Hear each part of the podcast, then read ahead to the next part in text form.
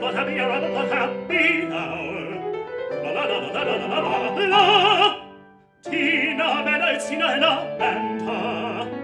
La la la la la la la la la. Talking and eviscerating the genre they love. Opera plot, happy hour, happy hour. Welcome to Opera Plot Happy Hour, a podcast in which I, Tina, a real life opera singer, tells me, Amanda, a real live human, about the plot of an opera. Or normally that's what happens. But that's not what we're doing tonight. Uh, I mean, uh, so if you have been under a rock, um, there has been yet another killing of a black man by the Minneapolis and or surrounding suburbs police in the last two days. While this uh, city is already on edge, um, for lack of a better word, I guess, uh, because we're watching the trial of Derek Chauvin, the police officer who killed George Floyd last May. And it really just did not feel right for me and Tina to hop on here and talk about white people things like opera.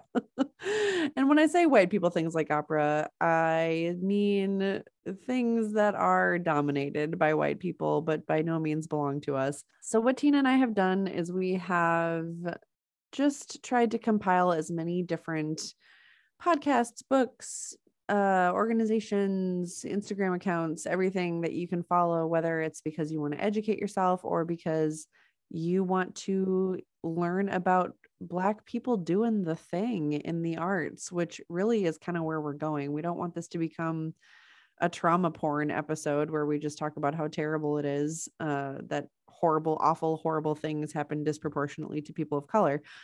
Although that is true, uh, we really want to just take this opportunity to do what is right, which is to amplify Black voices. And because this podcast is about opera, we want to do that as much within the context of opera and classical music and music as possible. yeah, use our platform to uplift the voices that need to be uplifted now, especially, but absolutely always. hmm So this feels real weird because we don't have any structure. Which, like, bear with us because, yeah. Yeah. we go off on tangents, but this episode is going to be one long tangent about just particularly tangential. yeah about like organizations and resources that we feel passionately about and we're we're really just kind of trying to shine some spotlight on this week um so i'm just going to jump right in and tell you guys about black table arts which is totally new here in the Twin Cities. It's a community driven arts co op, and it is specifically to gather Black communities through arts and towards um, bettering Black futures. They have a bookstore, they have um, shared workspace. Basically, just it's it's a grassroots organization designed to help Black artists succeed and move forward in this career.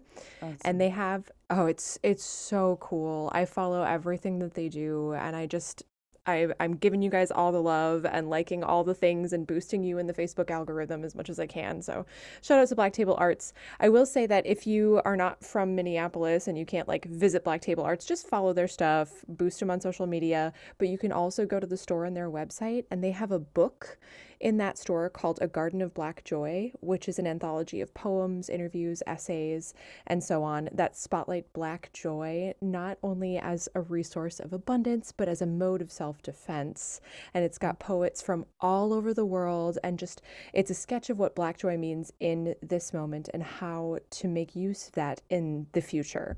and there's also Oh yeah, it's a beautiful book too. Just like it's I think it's like $25. It's $25 well spent because it supports black artists and really uplifts black voices. Um, I'll also say for Black Table Arts there's a donate button on their website and if you donate you can help subsidize the cost of membership for black artists in the community. Oh, So- sweet. That's awesome. Yeah, and the membership gives uh, access to like creative space, offices, office supplies. Um, they have like a stock of noise canceling headphones that artists can wear as they're doing their work. They have like podcasting studio space, use of Oh, laptops. that's Like, so cool. And then like that's awesome. You know, that's just awesome in general. And then, you know, obviously when we look at the the percentage of people in the arts who are BIPOC uh, in its various iterations, um, it's just ridiculously small. Um, and we can, you know, we, we we could go back and you know tie all sorts of threads to why, you know, look at public schools, look at education, look at um, socioeconomic status historically, and draw all those lines basically back to slavery and imperialism. Um, but yeah, that's that's amazing that they have those. I, I, love those specific resources that they're providing. Podcasting studios. Uh my heart. heck yes, more black podcasts. And speaking of black black podcasts, you have one for me. Okay, so Black Opera Live is a podcast. Uh, it's a weekly live interview program, and it's um, featuring uh, or hosted by Grammy Award winning baritone Kenneth Overton and it features candid conversations and in-depth discussion with black opera stars of the present as well as some legends. They get some legends in there too and some emerging artists some composers conductors. Um, and they're actually also creating a documentary and you can donate at their website to help get that project completed. It looks really incredible and that website is https just kidding. Uh i'm gonna find a better link for you. Let's just what. we'll we'll post links to all of these. Like we don't need to say them i don't think. I've also got more podcasts. Do you yeah? want to hear about more podcasts? Yeah tell so me about what... more podcasts. I got one for you too. Ooh you go next then Oh, okay. Um, so the podcast that I have is relatively new. It is called The Score, and it is hosted by our very own Minnesota Opera. It's hosted by mm-hmm. Lee Bynum, the Vice President of Impact, Paige Reynolds, the Civic Engagement Manager, and Rocky Jones, who is the Equity, Diversity, and Inclusion Director. And each episode features stories from a variety of perspectives that bring Black, Indigenous, people of color, queer, trans, and non-binary folks and everyone else into this into the discussion of ownership over and access to the art form.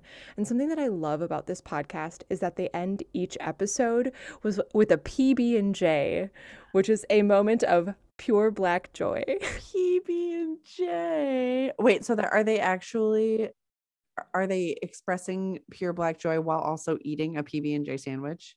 Oh, that would be wonderful. No, like that might I, be a missed opportunity, but I'm going to give it to them because that acronym is fantastic. hey, they're only in episode three. There's oh, room. Oh, there's opportunity for actual PB and J sandwiches. I love this. yeah, yeah. And I mean, I guess I'll give it away. In the in the third episode, their PB and J includes the two new Sesame Street puppets that are designed to be African American characters. Uh I saw something. Oh God, I closed the tab. Um, so I have a four-year-old, four and a half year old now. Oh my God. There came across my feed a Sesame Street like parents resource guide, like educating your child on racial justice and in an age appropriate manner. Um, and I'll try to find the link so that we can post it because it's free for one thing. And it's got a shit ton of different resources. It's got, you know, stories and coloring pages and guided activities so that you're not just grappling for the right things to say. That is super terrifying, intimidating thing about raising children is how do you talk to your kids about race?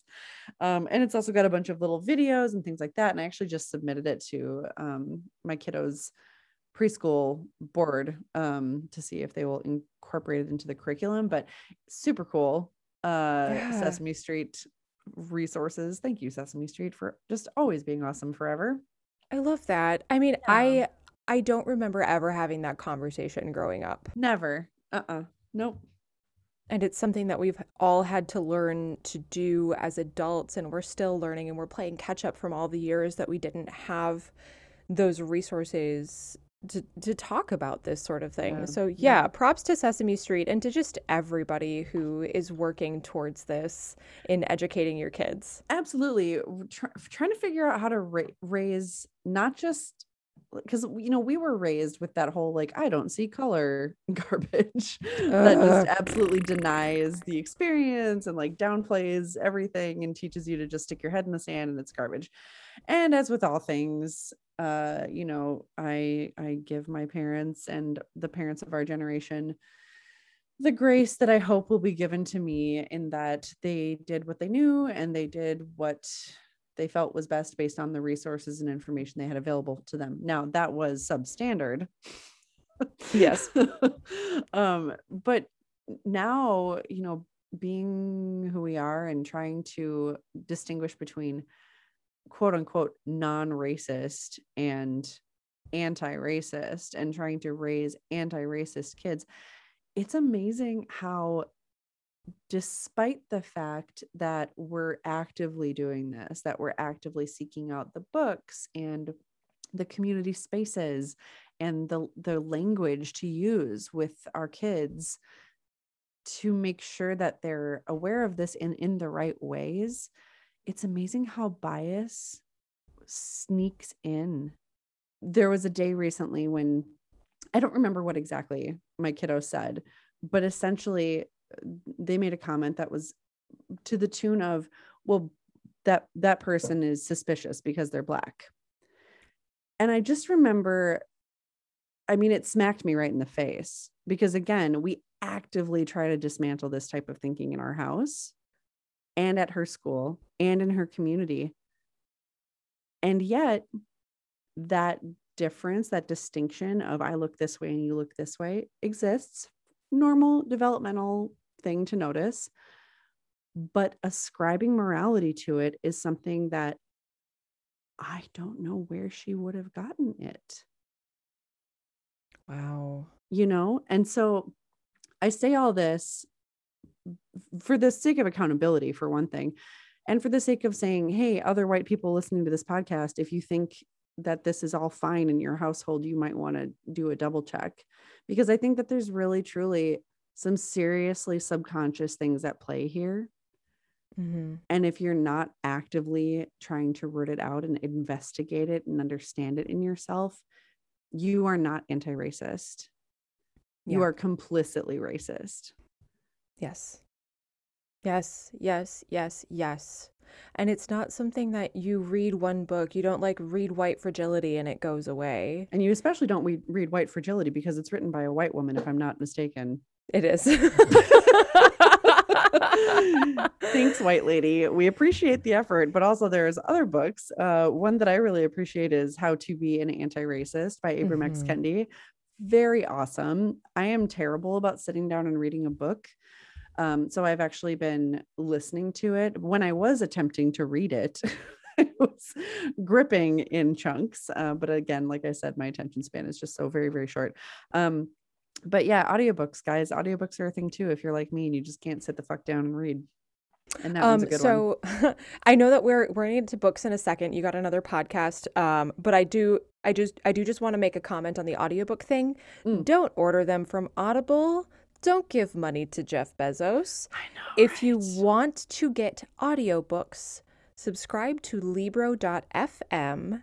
They actually let you choose your favorite local independent bookstore. What? To share the profits with. So you're what? not giving money to Amazon and you're benefiting your favorite local bookstore. I personally like to do the Irreverent Bookworm, which is a woman owned bookstore in South Minneapolis. I wonder if they also have, I think it's Black Garnet Books in Minneapolis. They do have Black, Black Garnet owned? books. Oh my God. Yes. Look at yes. This. And there's I, you know, and this this also brings up something for me too, because I feel like, and I don't want to co-opt this conversation at all because tonight is about amplifying Black voices. But you know, we've had a lot of conversation recently about anti-Asian racism, and one mm-hmm. of the mm-hmm. conversations that also gets kind of just really swept under the rug, like astonishingly swept under the rug, is anti-Native racism.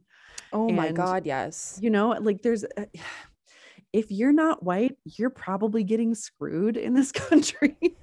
and the conversations need to be had. And so, with everything we're talking about in this episode, please know that for every one of these resources, there is at least another that's probably a one to one on mm-hmm. whether it's indigenous content, whether it's AAPI, Asian American and Pacific Islander content, um, Latinx content, and then we can extend it over to the lgbtqia plus as well so like just take this episode as an invitation to do some searching and find some stuff that is by created by people who are not like you in some way or another. So, one of the podcasts that I found is not a current podcast, but it's this person is a music educator and radio personality and rapper and just he's all of the things. His name is Toki Wright.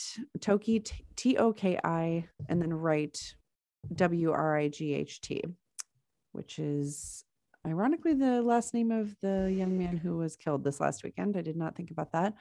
Um, he had a show uh, before he relocated to teach at Berkeley recently um, with the NPR show The Current, which is like the independent, small, modern hip hop pop style music in the Twin Cities.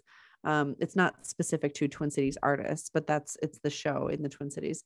Um, and there are still episodes available online. The show is called Right About Now, W R I G H T, About Now.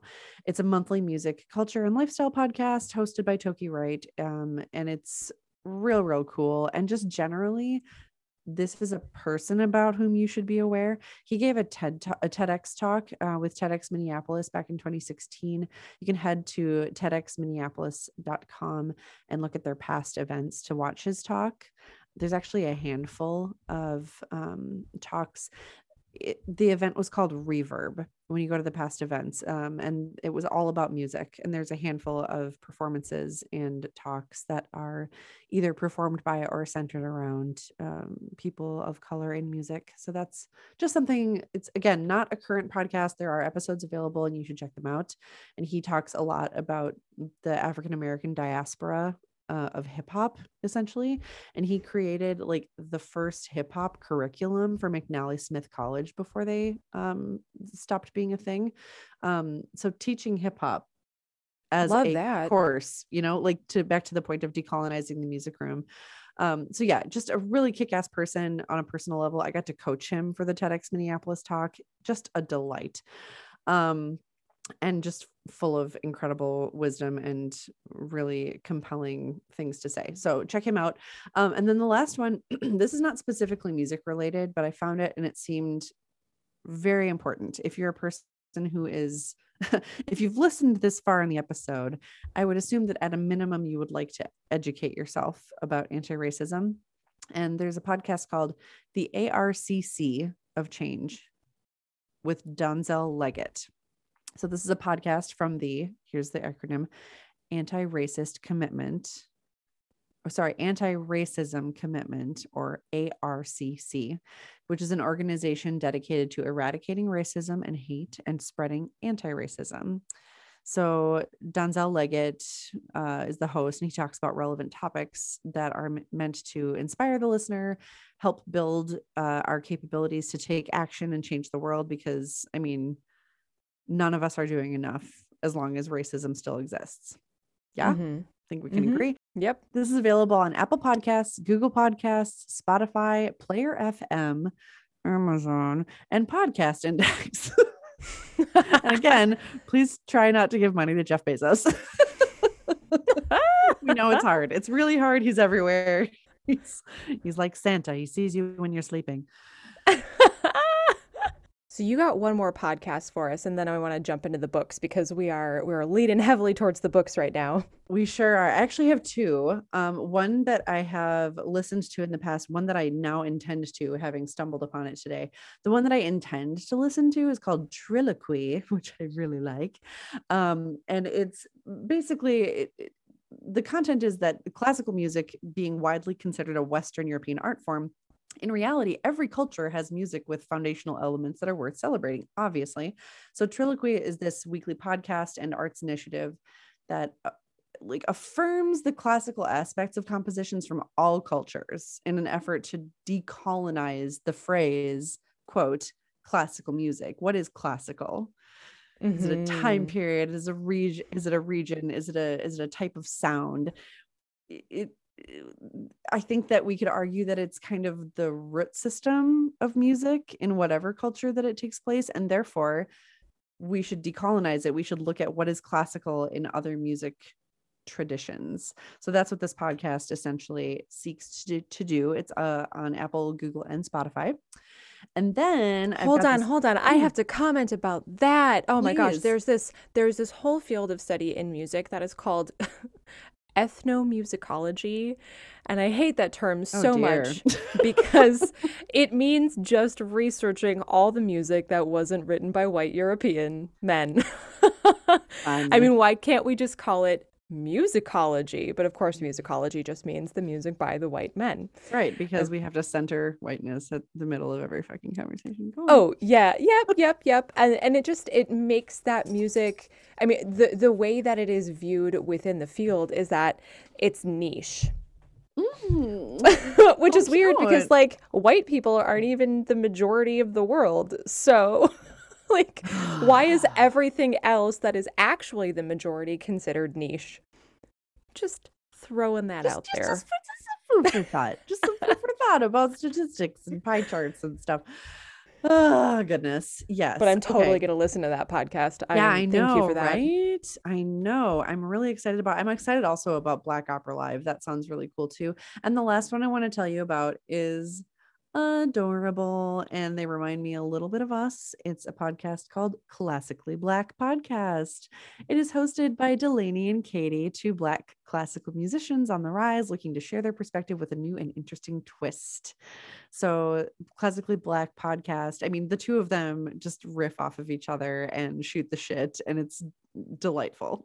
it's just really it's uh it's it's pretty unstructured it seems like like they come come in with a topic they want to talk about they go off on tangents like we do and it's just nice like you just sit and listen to these two friends talk about a lot of things but centering um classical musicians black classical musicians and issues around that um so it centers black voices it challenges ideas of what the field of classical music looks like and at its core it was created with the purpose of showing black musicians that even in an industry that so clearly lacks diversity that they they are visible and that their voices matter and this is available on Sound, SoundCloud, Spotify, Apple Podcasts, Stitcher, and possibly other platforms. They say on their website, wherever you listen to podcasts, which is ambiguous. so I think- exciting. I think that what, what that means is like if you use Overcast to get your podcast, then Overcast is like a podcatcher that will that will put that Sure, out sure, there sure, for you. sure. Sure. Yeah.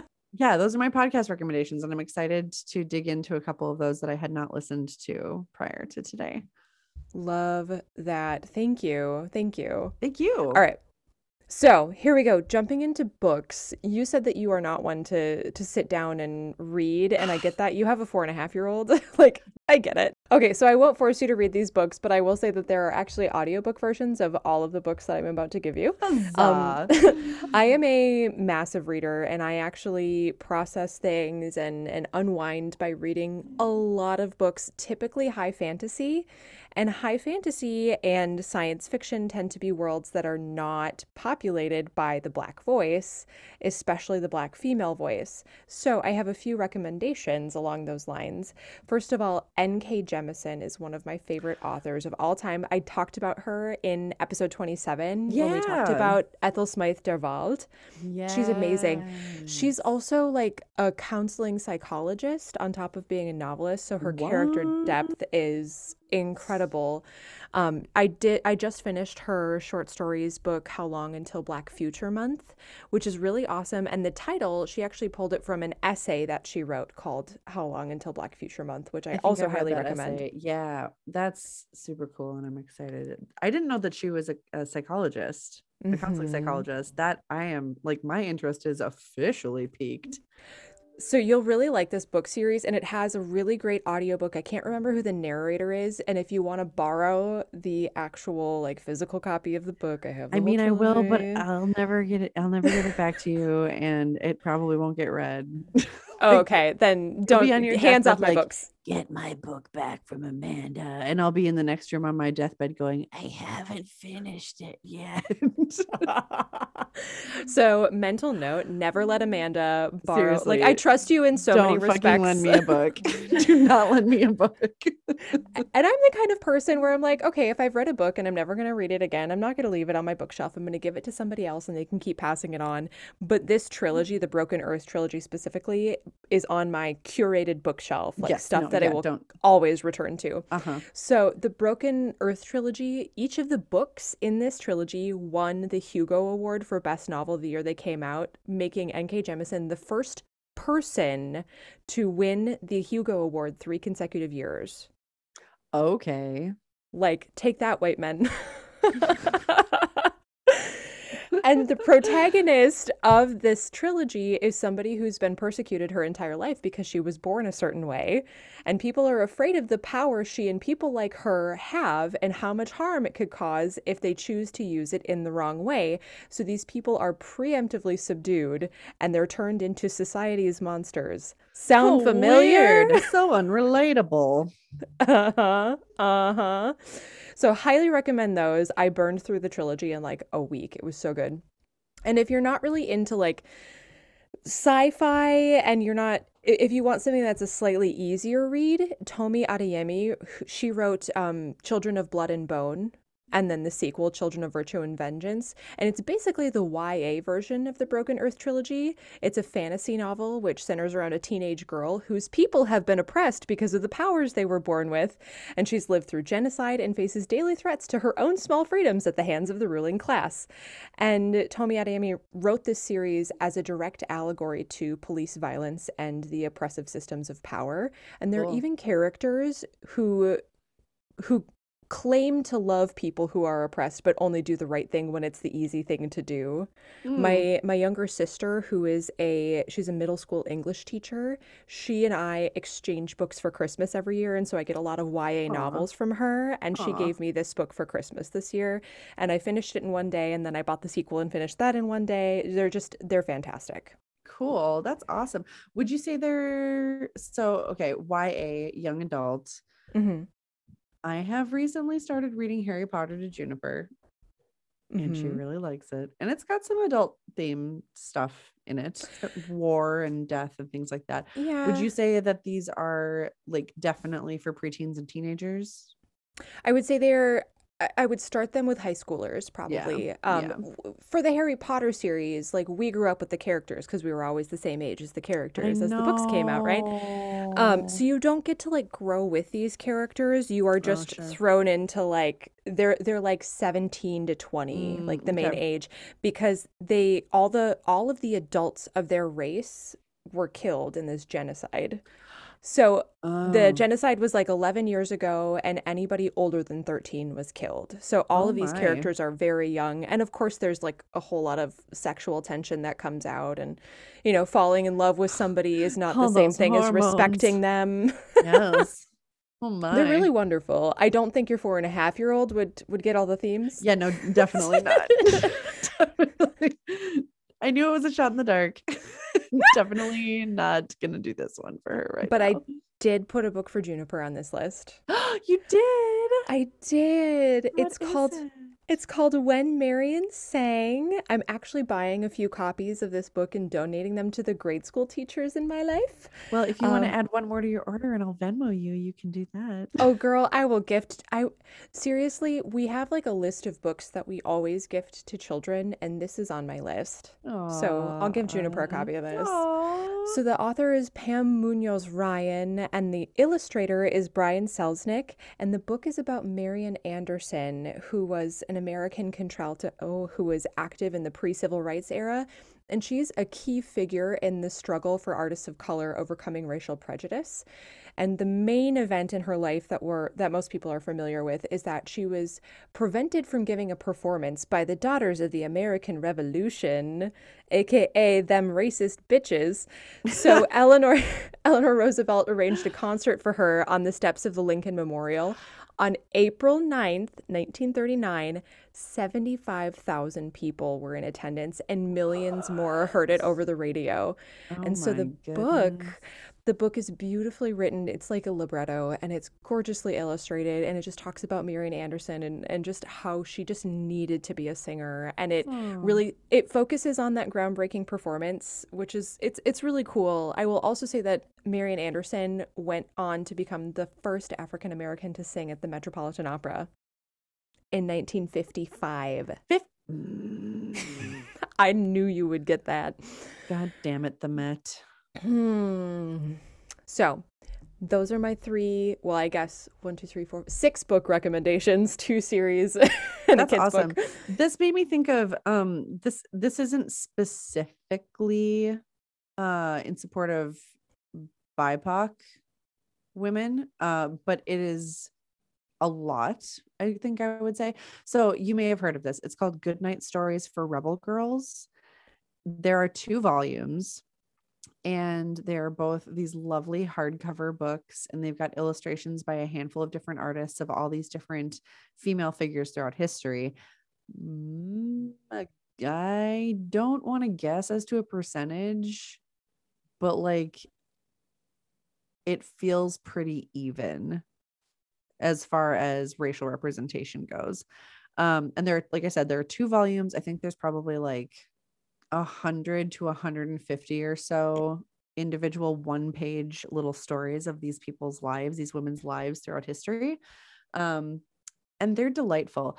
I can't say I know who the author or authors are. I feel like they're a collaborative effort um, or the artists, but um, that makes me want to look it up and find out and and say an intelligent thing about it. We'll Um, post about it. We can yeah. definitely like everything that we talk about here will be compiled, posted on our website, posted on our Facebook, social media, and just like this is by no means a comprehensive list of resources. God no.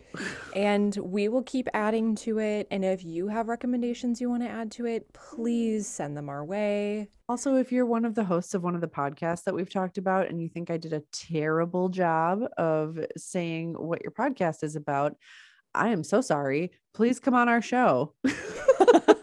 and set the record straight. Set the record straight. I will I will absolutely defer to your expertise about what your podcast is.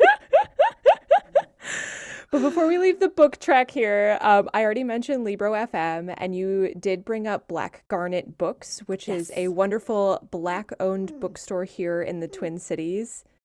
That's my dog. We also have Bone Shaker Books and Birch Bark Books, which are BIPOC owned bookstores here in the Twin Cities. I just also um they're my favorite holiday, well my second favorite holiday. My favorite is Halloween, but my second favorite holiday is Independent Bookstore Day, which is something that happens nationally and it is happening on Saturday, April 24th this year and just check your local independent bookstores. They probably have like really great sales and events going on and you can get like a little passport here in the Twin Cities to get stamped at all the bookstores and you can get like fun prizes. Oh it's God. the second best holiday of the year.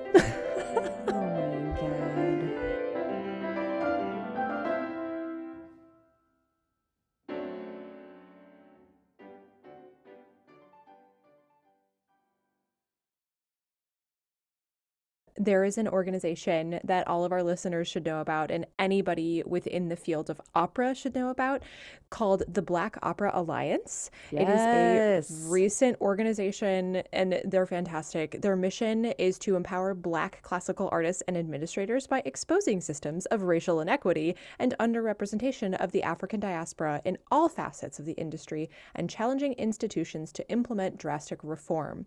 On their website, they have a pledge for both companies and individuals to sign. The pledge has eight points, each a way of holding ourselves and our companies accountable in an active commitment to dismantle racism and the systems that perpetuate, it within our art form. I have signed this petition as an individual. I encourage encourage you all to read it, take it to heart, sign it yourselves. Encourage your opera companies that you work with to do the same.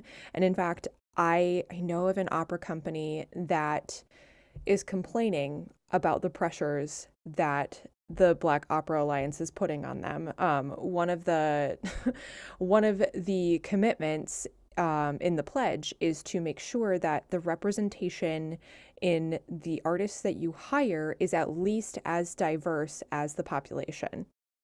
Uh seems fair. It seems totally fair. So, guess which company I will not be singing with? That one. So, what I am saying is if you are a singer or a musician and you are contracted with an opera company that has not signed this pledge, question why and maybe Mhm. reconsider that contract with the company. Yeah. It's not that that's not hard. That's No. not hard, especially here in Minnesota when the population ratios are so already drastically different. I feel like being able to diversify your casting and if it's a, if it's the matter of like oh we don't have as many people of color auditioning Seek them out. find them they exist like so okay um i want to take a second and just talk about why we're talking about this Yeah. and this might be, again, if you've listened this far into the podcast, I doubt it's because you're a person who doesn't believe that systemic racism exists. I also doubt that you are a person who doesn't think that police violence is a problem. However, if you are, thank you for listening up until this point. Let's let's see if we can't uh, provide you with some some materials that will change your mind. Um, but also, if you're a person listening who has people in your life we all do, who are ignorant about this topic, I found a really informative and also trigger warning. This is gross. And we're going to talk about a little bit of statistics around police violence here. So if, if you are not going to like hearing about that because you're a member of the community that is disproportionately affected by this, this is your mm, skip ahead 30 seconds. Warning. Um, so mappingpoliceviolence.org is a really cool website. Uh, it's a research project. Uh, they've got their sources listed uh, on their about page.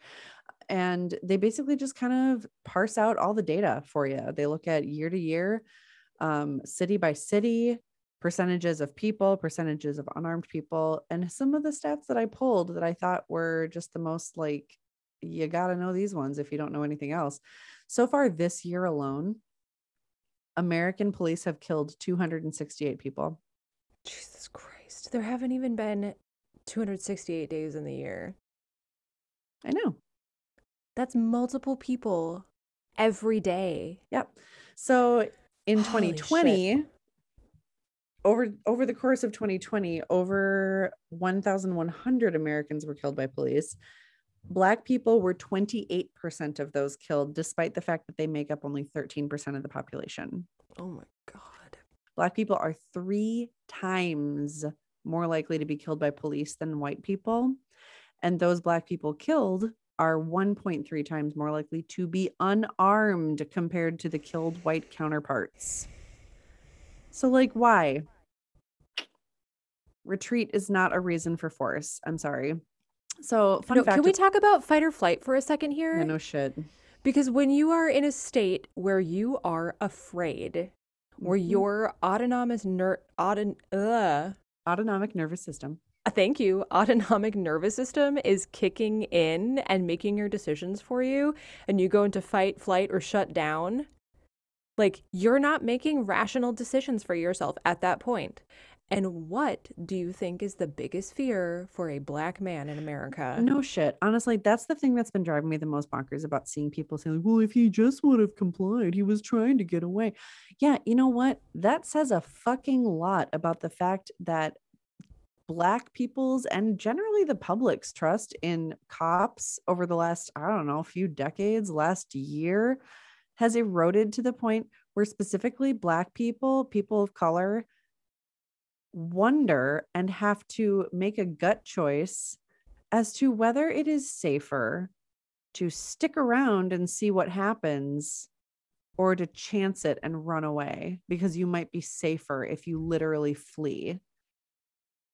Yeah. Like, ca- Yeah, okay. like, oh my, I just, oh my God, I can't. I can't make sense of this. It doesn't can't. make any sense. It doesn't make any sense. Minneapolis is in second place for most police killings from 2013 to 2020. First place is Chicago, and most You're of the southern and me. Californian major cities on this list are like way down at the bottom. I mean, like it is a massive jump in the number. So, yeah. There were only 18 days in 2020 where police did not kill someone. And this website, I mean, it has a shit ton of stuff, but they also have data on how police violence is changing over time with regard to like rural versus suburban versus urban areas, levels of violent crime correlated against police violence, rates of crime against police killings. Uh, so, like, for example, what is the rate of crime in this specific city or area versus what is the rate of police killings in that same area.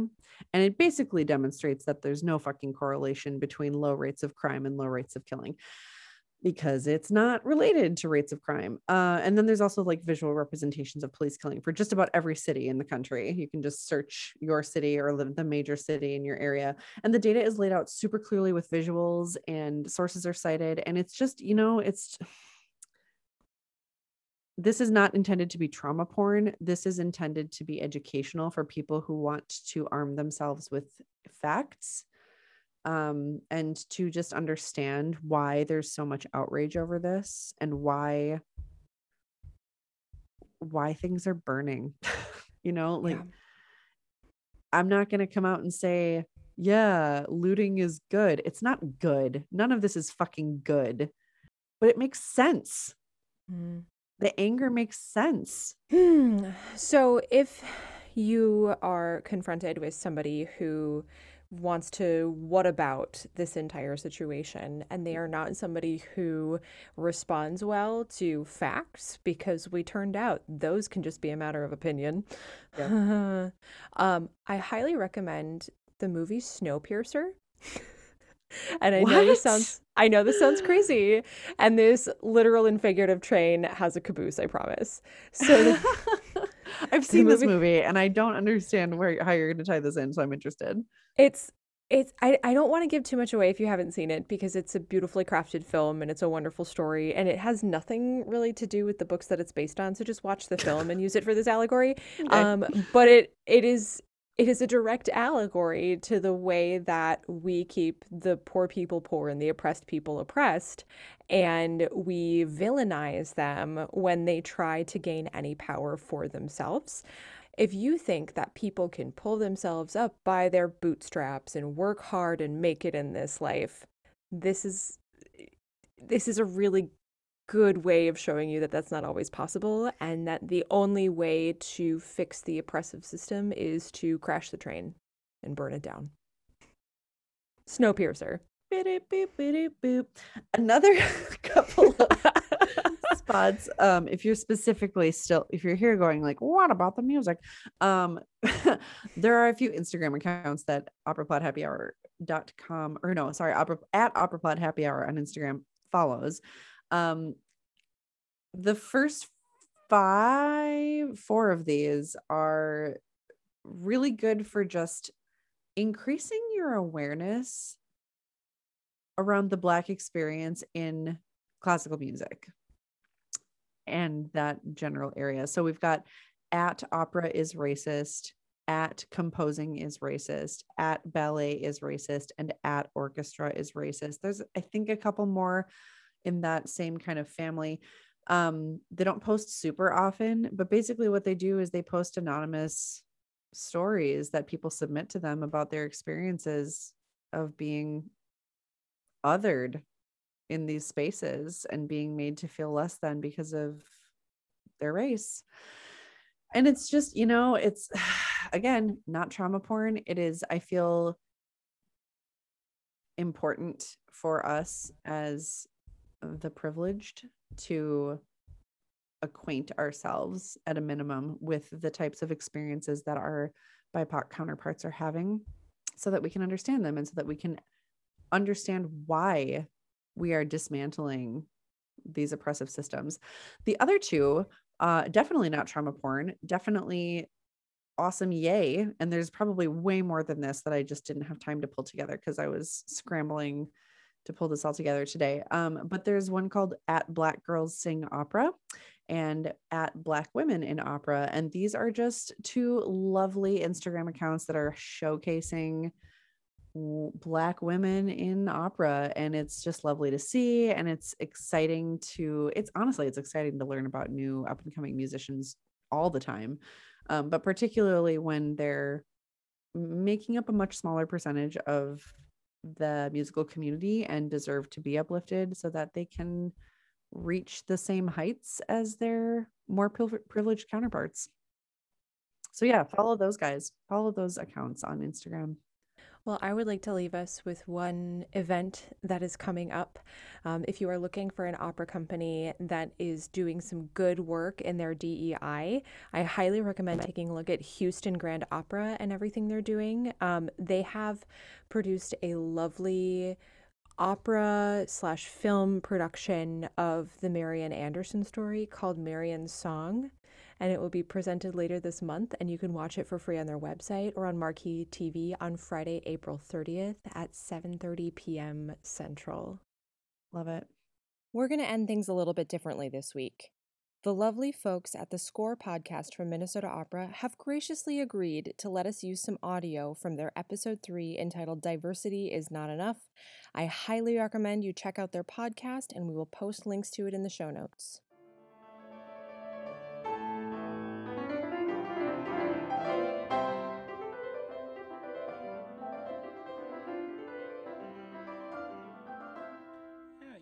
Think, you know, it, it all reflects sort of the systems of oppression that live outside of the opera house. And they're mm. just reflected in these processes. And so, uh-huh. yeah, absolutely.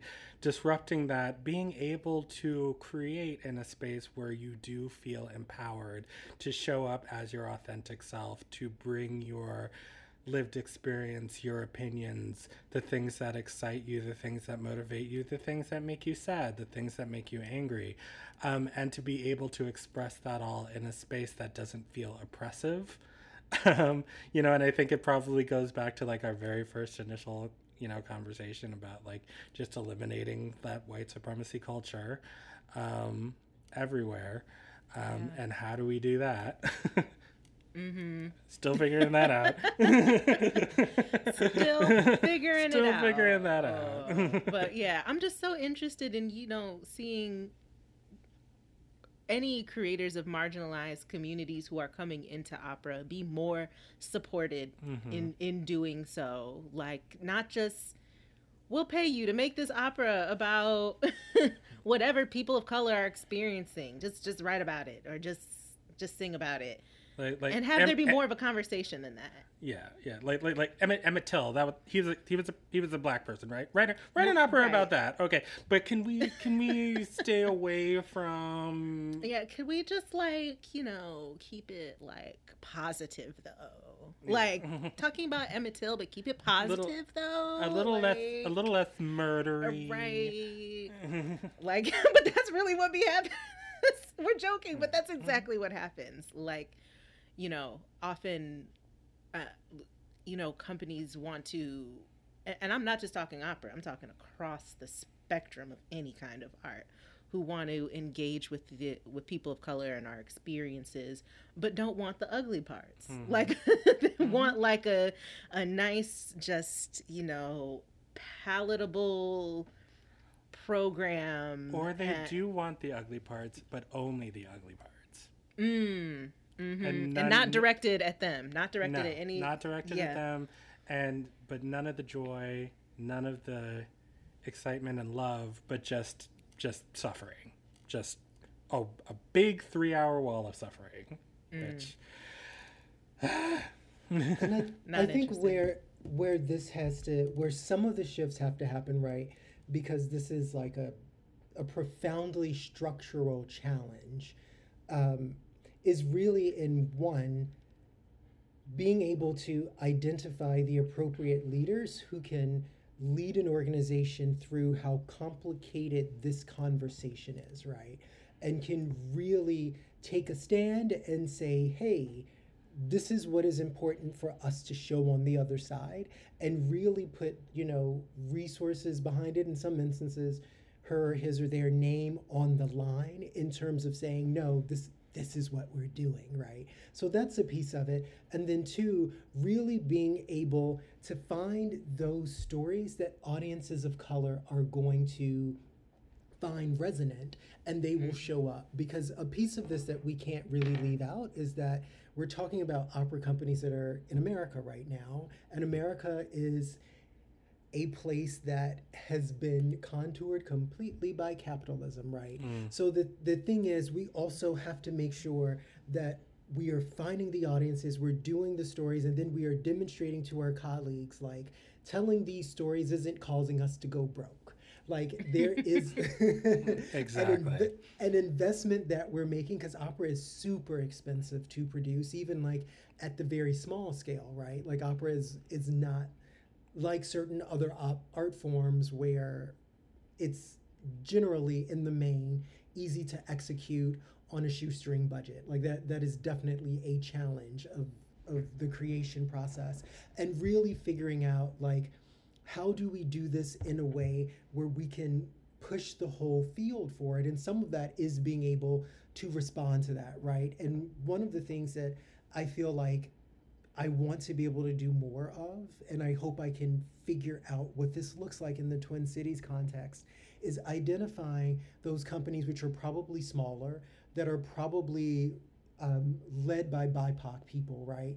That are really taking certain kinds of chances and really supporting them, right? Supporting them, uplifting them, using whatever platforms that I have access to to be able to say this work is important and we need to acknowledge it because I think part of how you're going to be able to represent to the entire field that this is important is by showing the many ways that like this is actually viable because that is a thing that is a challenge here. There are lots and lots of BIPOC companies that are out there that are doing great work that is meaningful and artistically satisfying and impressive and thought provoking, but aren't really getting the opportunities to sort of move out of their spaces. They're they're not the ones that are necessarily capturing the national ima- imagination, right?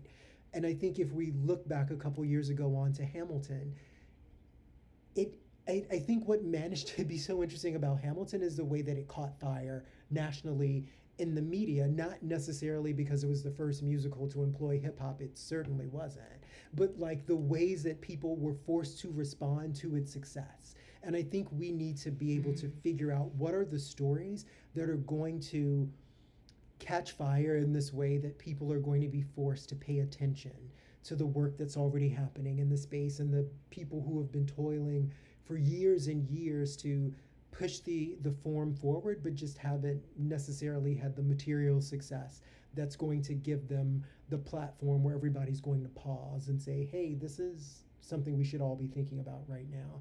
Because no matter how we slice it like this is part of the universe in which we exist. So I, I think that it's like a multi-pronged thing right? And i hope that in discovering that there are many complications to doing this work companies aren't going to become trepidatious and pull back and stop doing it. I, I hope people see that there are challenges and then sort of push through and continue to sort of think through solutions and continue pushing forward and producing the art and, and engaging the artists and, and taking chances because I feel like our collective future is wrapped up in our being able to let go of a a past that is not serving us right now. Yeah, absolutely. I mean, that's one of my biggest fears is that, you know, and I think we, I think Lee, you and I had a conversation about this once a long time ago, um, where, you know, I guess I was having a, a more cynical moment um, where it's just like, you know, here we are in this new administration and like people are going to think like, oh, like we can put EDI on the back burner. That was just Right. something that we were Right. upset about like while Voldemort was in office.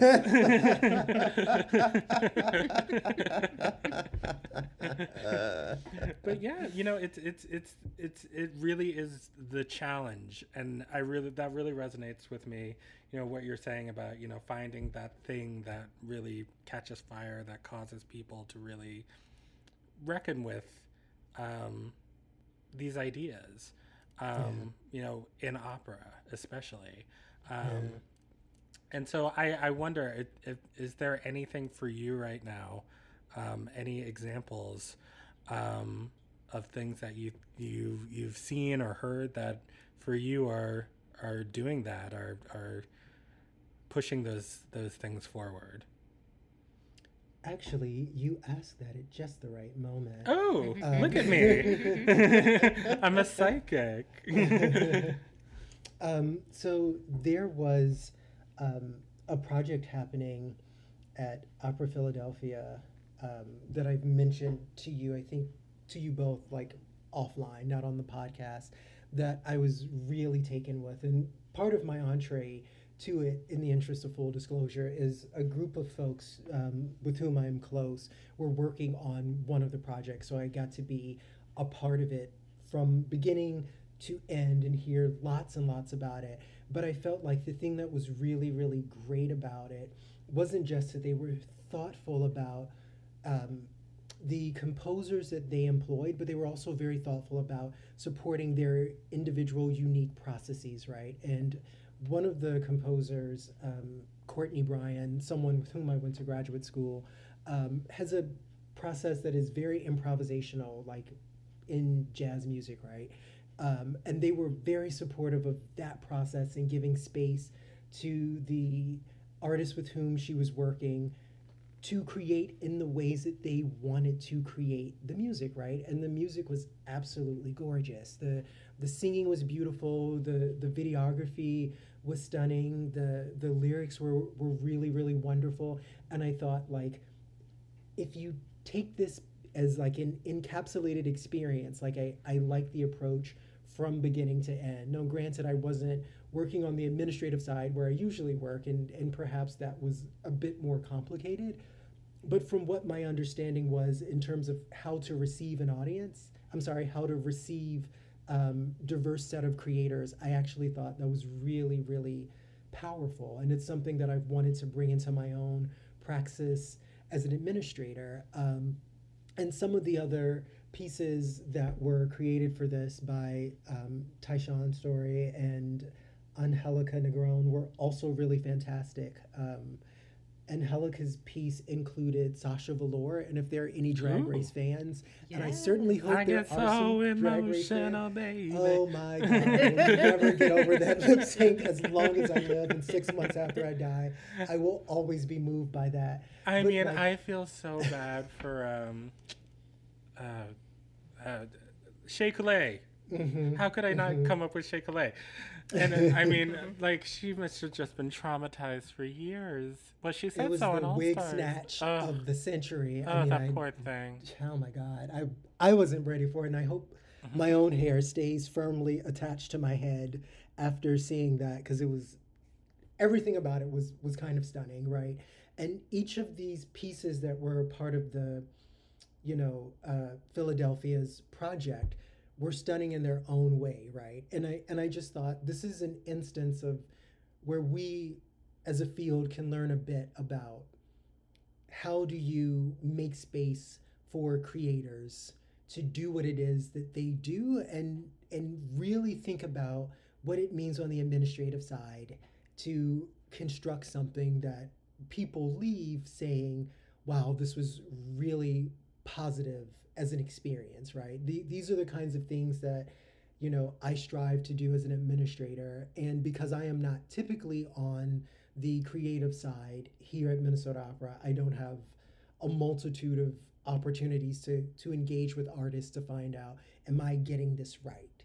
Um, but because one of the creatives involved with this piece is my husband i i actually did get to hear him talking about this was a really positive experience. And as a person who composes and sings for a living like you know he found a lot of what was constructed to be meaningful because he didn't feel like it was obliterating his space to create as a man of color right? So that that's something that's really really stuck with me and i'm looking for opportunities in my work at minnesota to make sure that that is the kind of experience that i'm creating for those um, with whom i collaborate That's beautiful. That's dope. thank you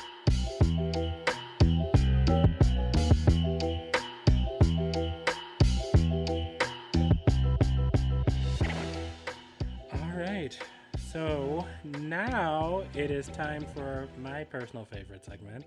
Um, as usual, we will send you off into the weekend with a PB and J, a little slice of pure black joy, um, to nourish your soul. and uh, today's PB and J comes from uh, Mr. Lee Bynum.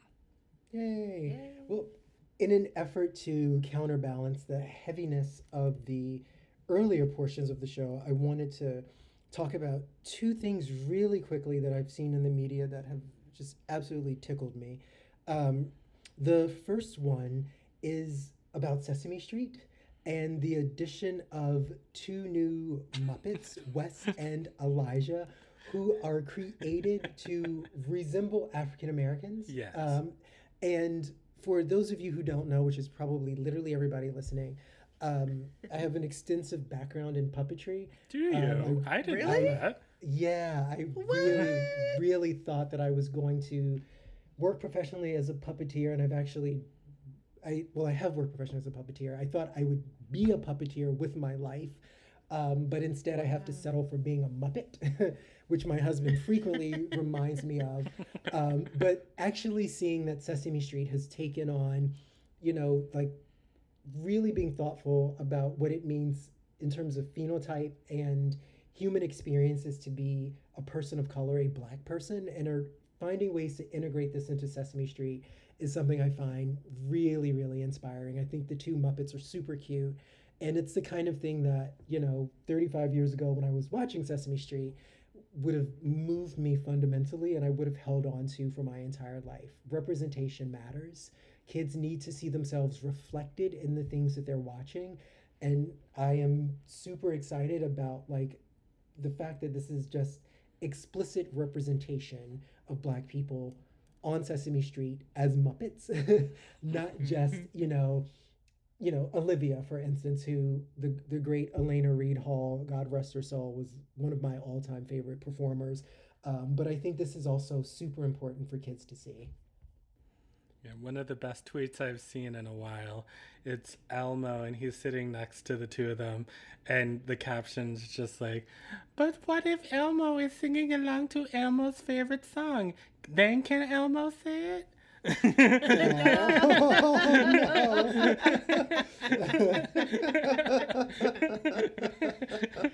Teach the kids early. Exactly. Teach the kids early. oh, that was amazing. um, so then my second piece of pure black joy comes in wanting to acknowledge Abena Appiah, who was first the first African American woman to represent the United States in the Miss Grand International pageant. I don't know a ton about the pageant world. Um, but I do really like when there are firsts, right?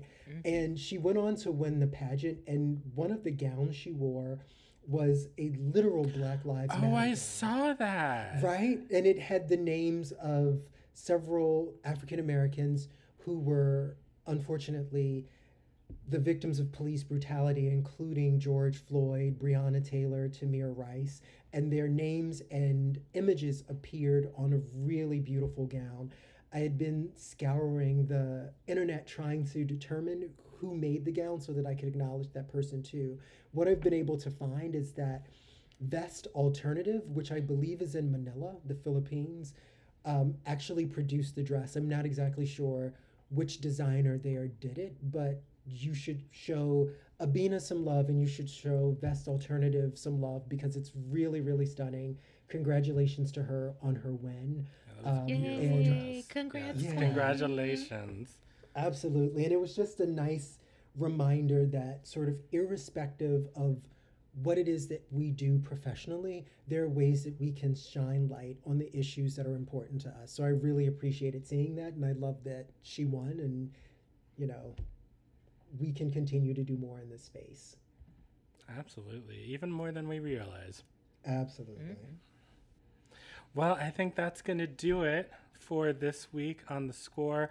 Before we go, um, today is Wednesday when we're recording, so this probably isn't coming out until Friday. But we do want to shout out that today is uh, Trans Day of Visibility, and we just want to tell all of our trans siblings and non binary siblings that we love you and we see you, and congratulations, and we hope you're having a wonderful day. Um, and we are here standing beside you with our arms around you, loving you every day. Doesn't matter that Visibility Day was Wednesday. We're loving you today, tomorrow, and always. So, uh, thank you so much for joining us, Lee Page. As always, it has been a wonderful pleasure. Yes. Absolutely. It's been wonderful. I love kikiing with y'all. Yes, absolutely. and I realized the last time I didn't say all of the patter. So subscribe, leave a review, share us with your friends. Make sure that all this black classical music opera goodness gets out into the world and into the ears of the people who need to hear it. And leaving a review helps Apple understand our existence or whatever. I don't know how the algorithms work or whatever. um, but just leave us a five star review and that would help us out a lot. So I think that's it officially. And we will see you in two weeks. Until then, bye y'all. Bye, everybody. With- with